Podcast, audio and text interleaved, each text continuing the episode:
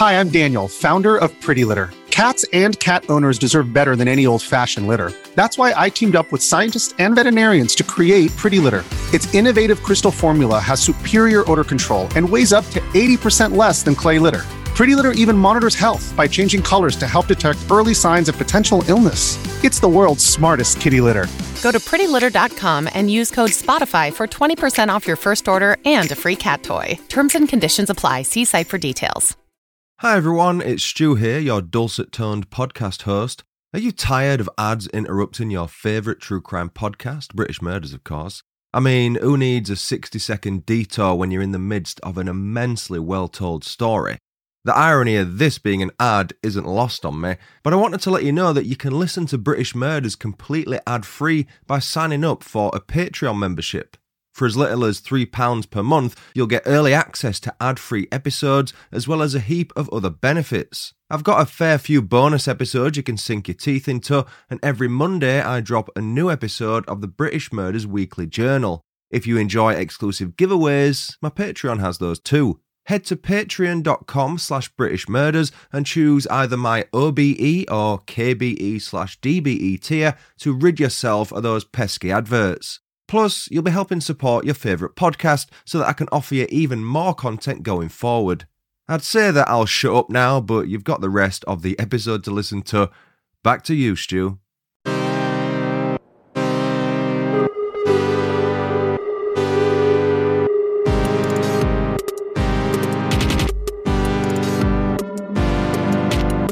Welcome to British Murders, a true crime podcast with a focus on British murder cases. My name's Stuart Blues, and I'm excited for you to join me on this journey of morbid discovery. I'm by no means an expert on the subjects of homicide and serial killers, however, I have always had a sick fascination with them. Together, we will learn about some of the lesser known British murderers, as well as glimpsing occasionally at some of the more notorious ones. The bite sized presentation of this podcast is intentional, as we look to cover an overview of the respective timelines of each case succinctly.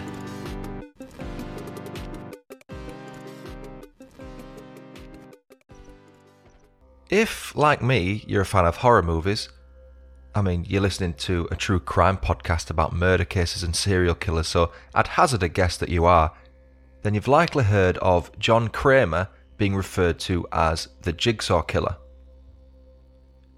John Kramer was the protagonist in the Saw movie franchise, one of my favourite movie franchises, by the way, and he gained that moniker after cutting out a jigsaw piece from each of his test subjects. I use the phrase test subjects rather than victims, as Kramer always said that he never actually killed anyone, he always placed them in escapable situations. Anyway, I digress. The focus of today's story is of the real jigsaw killer, Stephen Marshall. This is the season 1 finale of British Murders, so I thought I'd finish with something a little bit different. Our story starts on March 22, 2009, in the village of Cottered in Hertfordshire, East England. Local farmer Roger Kingley was tending to his farm when he spotted an out of place bag at the bottom of one of his fields. The green holdall looked like it had been placed there as opposed to being thrown haphazardly by a passerby. The bottom of the field was near a lay-by. This is a paved area at the side of a road where drivers can pull over and stop in case of an emergency. Roger unzipped the bag with caution and noticed an object that was wrapped in blue builder's plastic. He was unable to identify the contents, however, he noted it was squidgy to the touch. After alerting the police, they met Roger at his farm shortly after his discovery and inspected the bag themselves. There was nothing else in the field apart from the bag. One officer shocked Roger after searching the bag when he stated, I think it's got toes on. The holdall contained a human left leg with the foot still attached. The leg had been removed with expert skill. There was no evidence of blood clots or cauterization, which all but ruled out the possibility of the leg being removed as a result of a medical procedure. Therefore, murder was suspected. Cauterization, by the way, is the medical technique of burning a part of a body to remove or close off a part of it, such as to prevent the individual from bleeding out.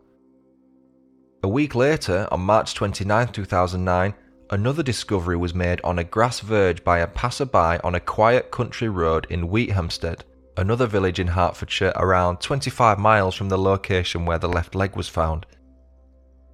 The discovery was that of another body part, a human left forearm, dismembered at the elbow and wrist.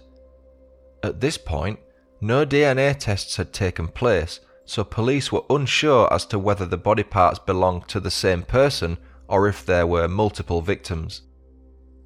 Missing person records were searched, however, given the fact that the age, gender, and ethnicity of the victim or victims was not yet known, this was a rather flawed plan. Add to the confusion the fact that the police had no murder scene or obvious motive, you can understand why they had their work cut out on this one. DNA tests were soon conducted on the two body parts, however, the victim could not be identified as their DNA information was not listed on the UK National Criminal Intelligence DNA database. The victim had therefore never previously been convicted of committing a crime.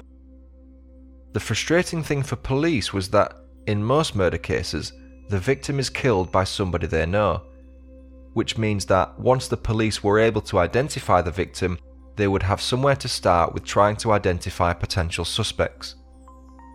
On March 31, 2009, two days after the discovery of the left forearm, a human head was found in a farmer's cattle pen in Asfordby, a village in Leicestershire, East Midlands. This wasn't an ordinary human head, however. Its entire face had been removed, along with its ears, mouth, tongue, nose, and both eyes. Police had seen nothing like this before and weren't even able to tell whether the head belonged to a male or a female. That's how badly it had been disfigured. The head was sent to be investigated by the forensic anthropology team at the University of Dundee's Centre for Anatomy. Right away, the team confirmed that this was the head of a middle aged man. At first, the forensic team suspected animals as having disfigured the head, as there was no evidence of decomposition. This means that the soft tissue hadn't disappeared as a result of it decomposing. As the head was found in the open, animals were also suspected as having moved it from the nearby woodland area. This theory was dismissed, however, due to the lack of any bite marks. The next logical thought was that a human had removed all the soft tissue and head features. Typically, in such a dismemberment, cut marks would be found due to a lack of experience by the person doing the cutting. However, in this case, it was noted that a very sharp implement had been used as the cuts made were that of a highly skilled individual. The soft tissue and features were expertly removed with the muscles attached to the bone. Strangely, all of the victim's teeth were left. This would appear to be a rookie mistake as teeth are often used to identify victims through their dental records. Having said that, in this case, no dental records could be found at the time.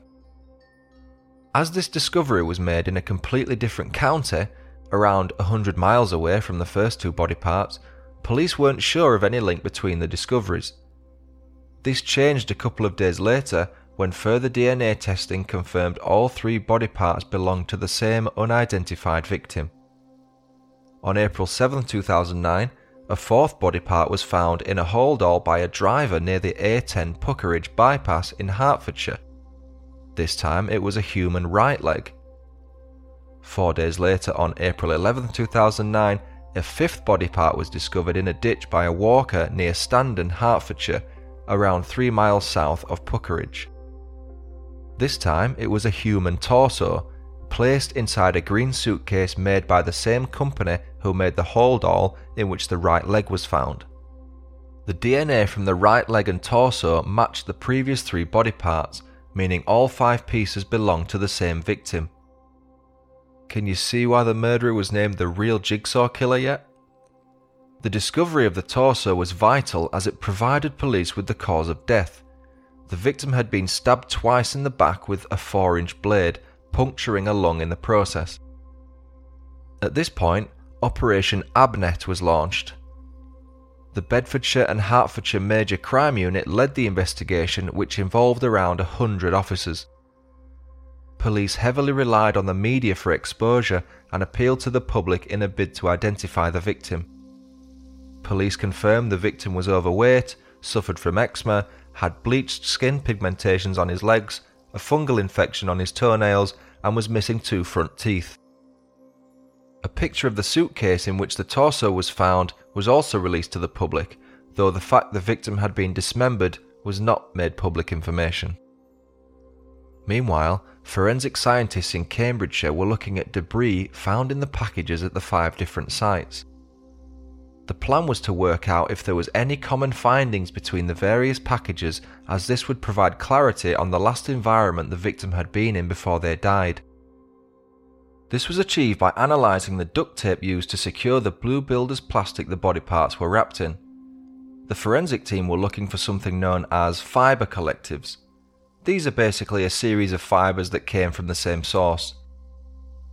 The first time a potential victim was identified was when the police received a phone call from a member of the public. A lady rang the police incident room to advise that her son had been reported as missing on March 16, 2009. His description matched that which the police had described in the media, which prompted her to call them. The police now had their first potential victim, 49 year old Jeffrey Howe. Jeffrey had worked a variety of jobs throughout England, but was most recently a kitchen salesman. His brother described him as a jovial, charming character who had a heart of gold and would get on with anyone. Police visited the two bedroom flat where Jeffrey lived in Southgate, North London.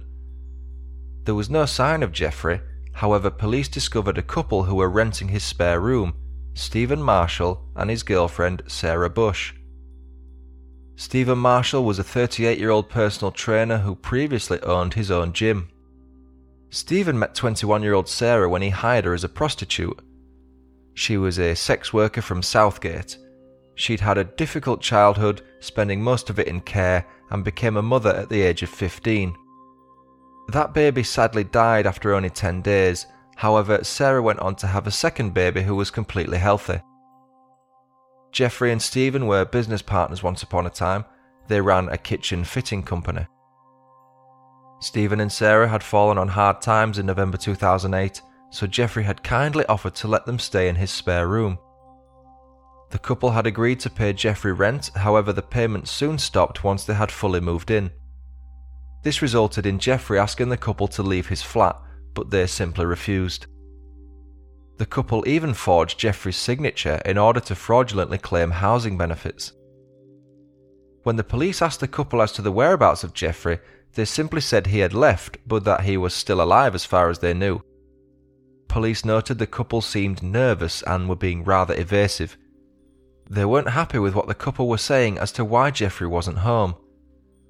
A brief initial search of the property took place, Police noted that Jeffrey's passport was visible on a coffee table, and they also found a personalised car license plate in one of the wardrobes.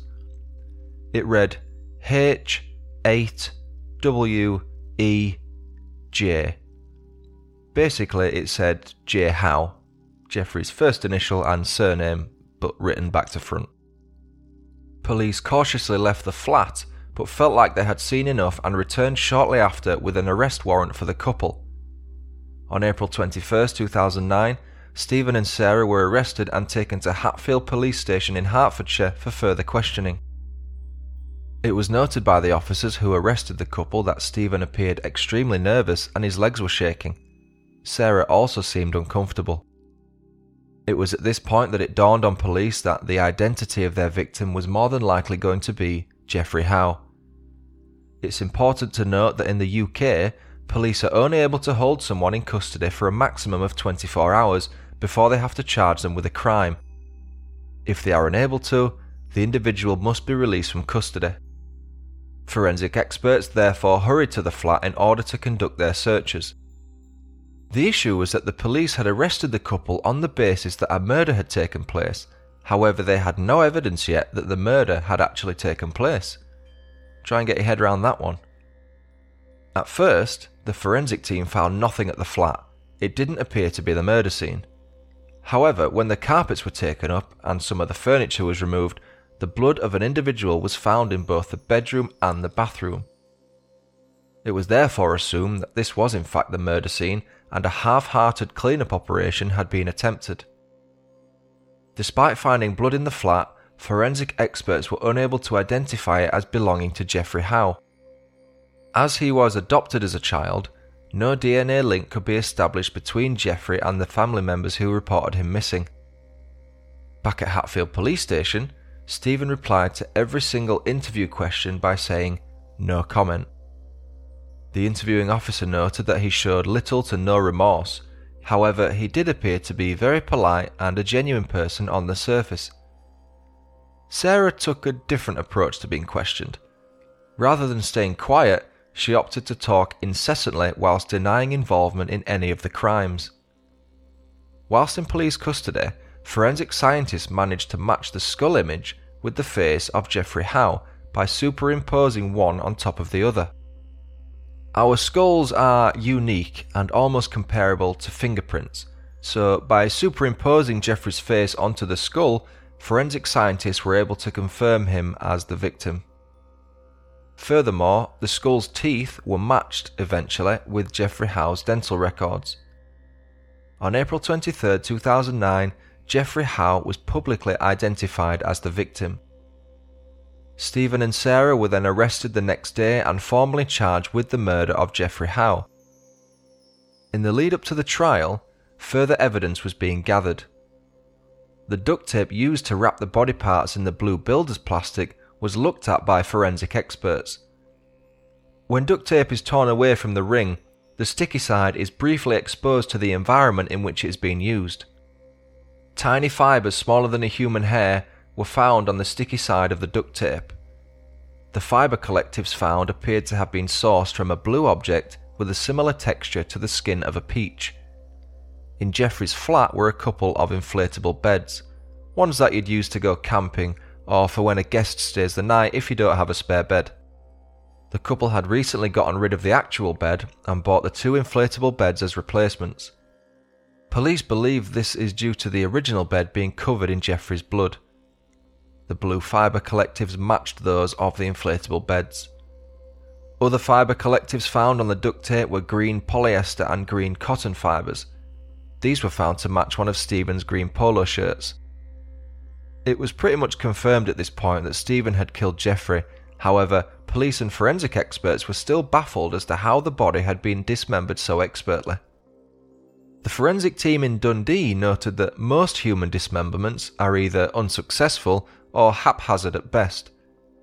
The knowledge of anatomy with most is minimal, and this leaves people with a false sense of how difficult a task it is to separate parts of the human body. Typically, you'd expect to see attempts of cutting through the bone, for example, sawing through the thigh and becoming perplexed when the bones get in the way.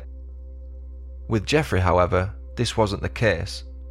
His body had been dismembered at the joints rather than through the bones. One forensic expert noted that she had never seen a dismemberment of this skill level in her 25 years of working similar cases. It was described as a perfect dismemberment, in that a highly educated anatomist couldn't have recommended it be done any better than it was. Despite this, no links were established between Stephen's expert dismemberment and his past. He hadn't been a butcher or a surgeon, he hadn't studied anatomy, he wasn't even a hunter of game. Police and forensic experts had no idea how he'd acquired these skills. On May 1st, 2009, Stephen and Sarah appeared in court. They both pleaded not guilty.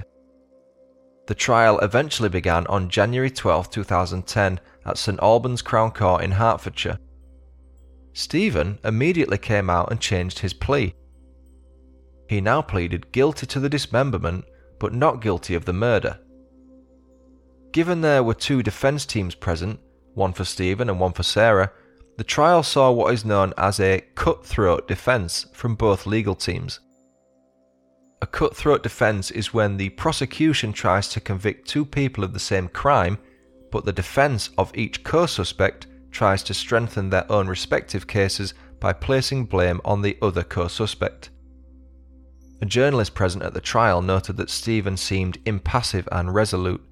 He appeared to be taking everything in and showed little emotion. The couple didn't exchange as much as a single glance throughout the trial.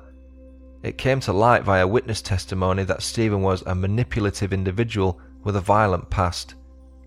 He was even violent against witnesses that had testified against him during the trial. The prosecution provided evidence which showcased the couple using Jeffrey's bank account after he was killed. On March 9, 2009, estimated to be the day after Jeffrey was killed, Stephen sold Jeffrey's phone for £15 at Cash Converters, a British pawn shop. The following day, on March 10, 2009, Sarah used the internet at St Albans Library to buy a mobile phone using Jeffrey's bank account. They bought clothes and fast food online using Jeffrey's account and even used his debit card to pay for their regular supermarket food purchases. On March 12, 2009, an £850 cheque was deposited to Sarah's account with the funds originating from Jeffrey's account. One week later, Stephen was caught on CCTV depositing a £100 cheque to his own account, which again originated from Jeffrey's account. On March 21, 2009, Stephen sold Jeffrey's car on eBay to an unsuspecting member of public. Both Stephen and Sarah's fingerprints were found on the car sale receipt. Remember, I said that Jeffrey's personalised license plate was found in the flat in one of the wardrobes? Well, before selling Jeffrey's car, Stephen swapped the plates with those from his own car. Stephen was later spotted on CCTV at a petrol station when he drove away without paying for the fuel.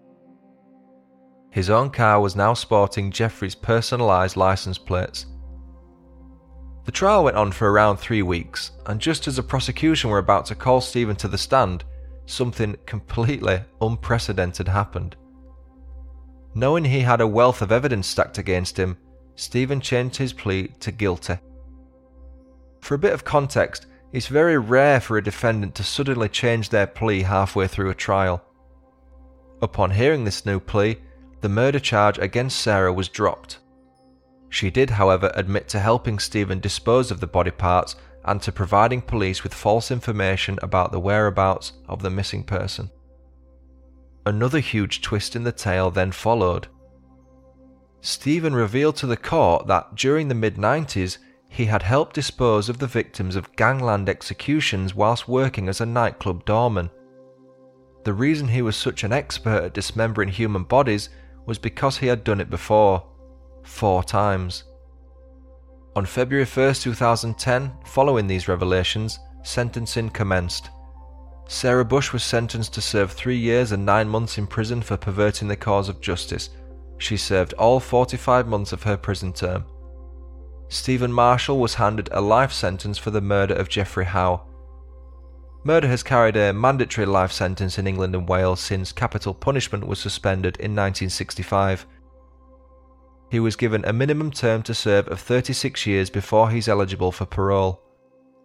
Stephen has challenged the length of his sentence, however, the appeal was rejected by two judges in November 2010. No links have been found to any outstanding cases with regards to the mid 90s gangland murders Stephen has alleged to have committed. Jeffrey Howe's hands were never found, though Stephen has informed police that they were buried in Epping Forest, which borders Essex and Greater London. That was the story of British murderer Stephen Marshall, and that sums up season one of British Murders. I hope you enjoyed it. Coming next week, we have the season one special, which focuses on Ian Brady and Myra Hindley known as the Moors Murderers. That will be a two part episode. So, part one will be next week, part two will come the week after. For more on British Murders, you can follow me on social media. I'm on Twitter, YouTube, Instagram, Facebook, and you can also join me on Patreon if you feel like contributing each month as a member. You get a few perks on there, such as access to my scripts, early episode releases, behind the scenes footage on there if you get the top package, and you also get access to the raw and unedited audio. So if I make a mistake on my original audio, if I cough, if I do anything, if I make a mistake or get frustrated as as I sometimes do, you'll get access to that as well. If you are enjoying the show, please feel free to leave me a review on iTunes because that really does help the show grow. And if you're interested in starting your own podcast, I know a lot of my fans out there are considering this. I host with Buzzsprout. If you want to join Buzzsprout and have them host your podcast, I do have a link in the show notes you can click on. If you do sign up to them for a paid plan, after your second monthly payment, you will get a $20 Amazon gift card because you've been referred by a friend, aka me. But for now, I've been Stuart Blues. This has been British Murders. Thanks so much for listening. Until next time, cheerio.